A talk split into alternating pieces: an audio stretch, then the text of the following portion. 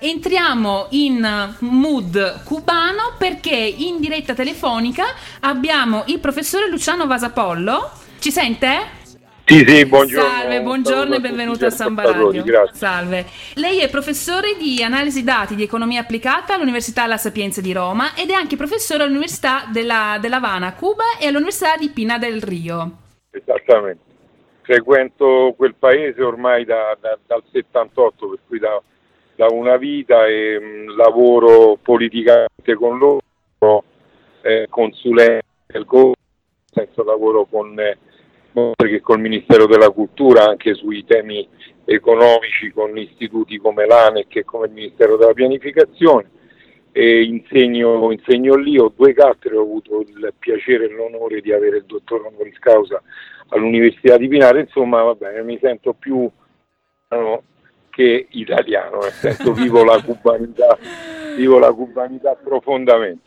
E quindi chi meglio di lei ci può raccontare? Lo farà giovedì sera a Trento in un incontro organizzato da varie associazioni, Italia Cuba, Filo Rosso, eh, ne parleremo dopo, ma mh, chi meglio di lei quindi ci può raccontare la situazione che si sta vivendo sull'isola appunto cubana dopo la morte di Fidel Castro di qualche mese fa.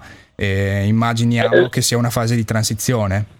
Eh, no, immaginate, purtroppo io sono diretto, vi dico non c'è nessuna fase di transizione, nel senso che c'è una continuità col processo rivoluzionario, c'è sempre, c'è sempre stata, nel senso che pur, purtroppo molti pensano che eh, la morte di un grande leader, di quello che è stato un punto di riferimento non solo per Cuba rivoluzionaria, ma penso non solo a noi che abbiamo dei riferimenti porti a sinistra, ma è stato un punto di riferimento per tutti i paesi del terzo mondo. Ho risposto in questa maniera diretta perché molti pensano che ci sia stato qualche scossone. Non è questo per due motivi. Primo perché purtroppo per lui eh, Fidel si è ammalato dieci anni fa.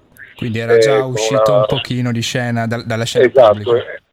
Eh, esatto, diciamo che per sua scelta, perché è una persona estremamente responsabile dieci anni fa, nel 2006, eh, si è, diceva lui, ritirato a vita privata, nel senso dice da Presidente della Repubblica e da segretario del partito passo al soldato delle idee, per cui dice soldato delle idee mi metto a disposizione. Aveva detto che eh, chiaramente si ritirava, ma un uomo come Fidele che ha fatto la storia, un pezzo della storia importante del Novecento non si ritira mai, anzi ci ha facilitato con le sue riflessioni che trovate sul Gramma e su tutti i giornali appunto cubani e non solo, anche tradotti, le riflessioni di Fidel in questi dieci anni ha dato un apporto notevole alla battaglie, a battaglie che io penso che sono patrimonio dell'umanità, in particolare negli ultimi dieci anni si è dedicato fortemente alla questione ambientale, quindi al conflitto capitale ambiente, alla questione della guerra e quindi alla possibile, purtroppo e sempre pendente eh, possibilità di una guerra nucleare che distruggerebbe completamente eh, l'umanità e quindi agli equilibri, a quello, alla, alle relazioni sud a sud. Leggere le riflessioni di Fidel, se qualcuno di voi ha eh, diciamo così, la, la, la, la, pazienza e la volontà di leggerle, si vede che anche in questi dieci anni è stato un apporto teorico notevole, un apporto eh, politico notevole. Voglio ricordare che una settimana soltanto prima della sua morte Fidel ha ricevuto il capo di Stato del Vietnam e il capo di Stato del, del Giappone, per cui insomma anche non avendo cariche istituzionali si è sempre dedicato. Perché dico che non c'è transizione ma c'è continuità? Primo per questo motivo, che insomma essendo avvenuta dieci anni fa eh, le cose si sono eh, strutturate bene nei dieci anni. Quando dico questo, diversamente da quello che pensano molti, perché vedono lì che a capo dello Stato e segretario del partito c'è eh, Raul, nessun nepotismo, voglio su questo essere mm-hmm. eh, chiarissimo, Raul è diventato Presidente della Repubblica perché? perché era l'ultimo dei comandanti della Sierra Maestra in vita, perché eh, okay. che, Guevara è, che, Guevara è, morto, è stato assassinato. E professore, visto che lei è inserito comunque nell'ambiente universitario, Eh, qual è l'aria, che, si, l'aria che, si, che, tira, insomma, che si respira a livello accademico, anche politicamente parlando?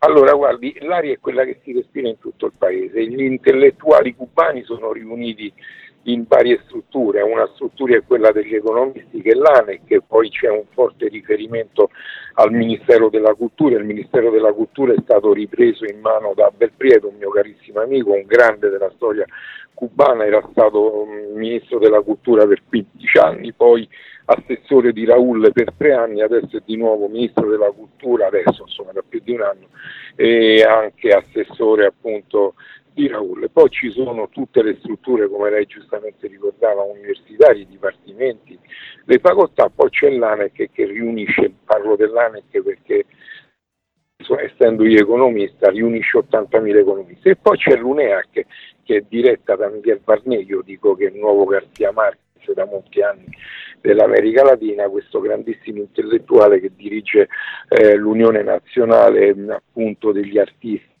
eh, dei poeti e degli artisti a Cuba. Che aria dire? La continuità, quella che ha detto Fidel, vorrei eh, ricordarvi che Fidel è stato l'unico, lo dico in maniera sentita perché essendo di, fortemente orientato a sinistra ho vissuto morti di altri che purtroppo in questa modalità che i comunisti e i marxisti abbiamo avuto hanno avuto eccetera la morte di un leader rappresentata anche con la mummificazione, con una sorta di culto della personalità.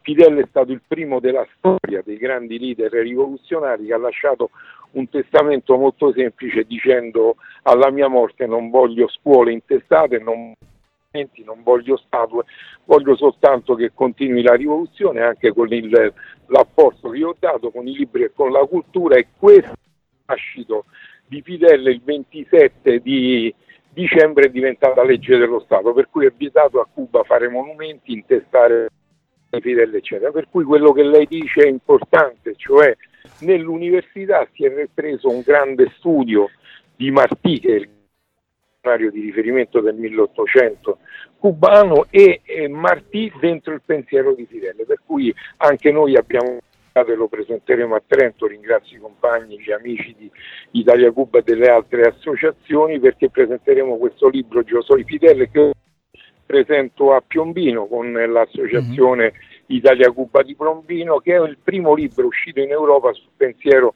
sociale per cui che dirne nell'università la presenza forte del pensiero di Martì prima di tutto perché la rivoluzione cubana di per da quello che si pensa è prima martiana e poi socialista e marxista e questa mm. grande contaminazione che ha avuto Fidel eh, in questa cultura e che ha dato popolo cubano e se mi permettete ai paesi, a tutti i paesi del terzo mondo in particolare. Certo, lei prima mi ha giustamente corretto quando eh, abbiamo parlato di transizione per quanto riguarda eh, la, la, questione di, del governo dell'isola. Per quanto riguarda invece i rapporti di normalizzazione che sembravano essersi avviati con l'amministrazione statunitense, invece eh, con l'elezione di Trump e con la morte di, di Fidel, eh, Cosa, lei cosa ne pensa prima di tutto e cosa vede in, nel futuro prossimo? Ha fatto una domanda assolutamente pertinente e l'ha posta nel modo giusto perché ha usato il sembrava.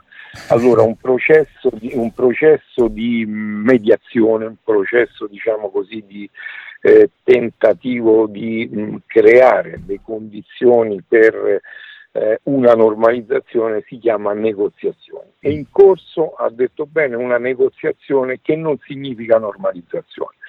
Eh, io penso che in qualsiasi paese del mondo, comunque la si pensi, non si può utilizzare l'arma del blocco economico, un blocco, permettetemelo, permettetemelo di dire, lo dico con molta dignità e con senso di responsabilità, il blocco è sempre un provvedimento assolutamente infame, cioè il blocco va contro i bambini, contro le popolazioni, non fa entrare medicine, non fa entrare alimenti. Cuba paga con questo blocco 120, circa 120-130 miliardi, miliardi di dollari di danno in 57 anni, quindi un colpo tremendo all'autodeterminazione economica e sociale di questo paese, essendo io vedo andando a Cuba molte volte, io vedo bambini con il cancro che non si possono curare come dovrebbero perché non arrivano le medicine per questo maledetto blocco.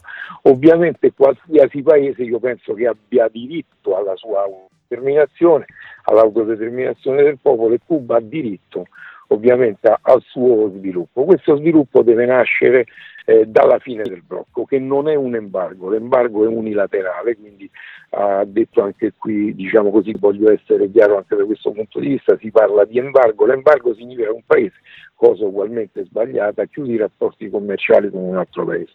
Il blocco significa che impone a tutti gli altri paesi di non avere rapporti, pena altrimenti non avere il rapporto con te.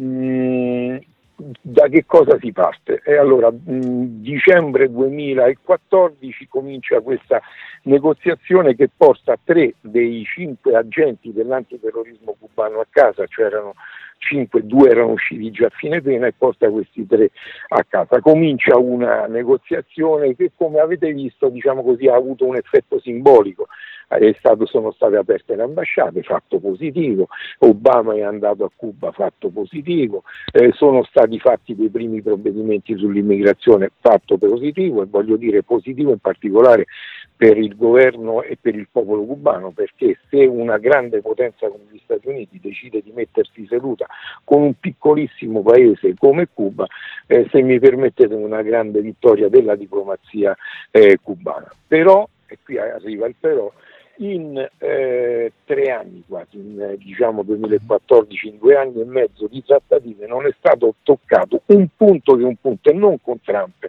con Obama, una piccola cosa sul blocco.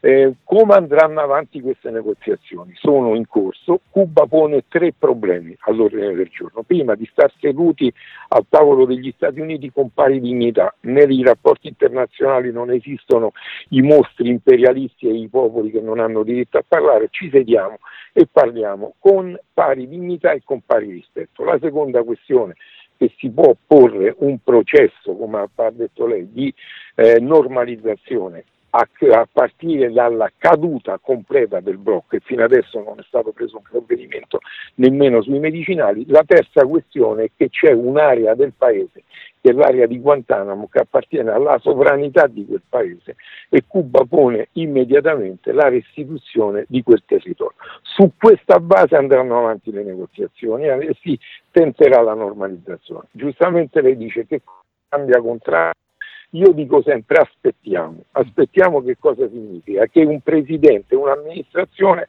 bisogna vederla all'opera, la propaganda è propaganda, ovviamente certo. Trump sta dicendo torniamo, a, a me, eh, eh, torniamo da zero, anche se probabilmente si era fatto su 101, uno e mezzo e quindi questo zero non sarebbe un dramma, sarebbe un dramma dal punto di vista politico. Ovviamente però permettetemi da uomo di sinistra di dire in maniera chiara, non mi sembra okay. che le, i governi democratici di, degli Stati Uniti non abbiano espresso in tutti questi anni guerra eh, economica, guerra militare per il mondo, per cui io eh, io siccome comincio ad avere più di 60 anni sono paziente, mi metto lì, aspetto e vediamo come vanno avanti le cose. Confido molto nel, nel popolo cubano e nella diplomazia cubana. Certo, per saperne di più, quindi diamo appuntamento a tutti gli ascoltatori eh, giovedì 6 aprile alle 20.30 in sala circoscrizionale a Piedicastello, via Verruca 1, ovviamente a Trento, dove lei professore interverrà eh, nell'evento organizzato dall'Associazione Italia Cuba e l'Associazione Filo Rosso. La storia mi assolverà, quindi parleremo dei temi che lei ha affrontato nel tempo ridotto di, di questa breve intervista. Io, io vi ringrazio veramente per la disponibilità, magari ci fossero tante radio che facessero questo vostro lavoro di informazione libera e corretta, ringrazio chi mi ha invitato l'Associazione Italia Cuba in primis il Punto Rosso a Trento e l'Associazione Italia Cuba di Piombino perché tra un'ora comincerò il lavoro anche. E allora se qualcuno ci ascoltasse anche da Piombino, dato che noi andiamo in onda anche via web, certo. chissà mai. Grazie certo. mille professore, a presto. Certo. Grazie, grazie, mille, grazie a voi, grazie, buon lavoro, grazie a voi.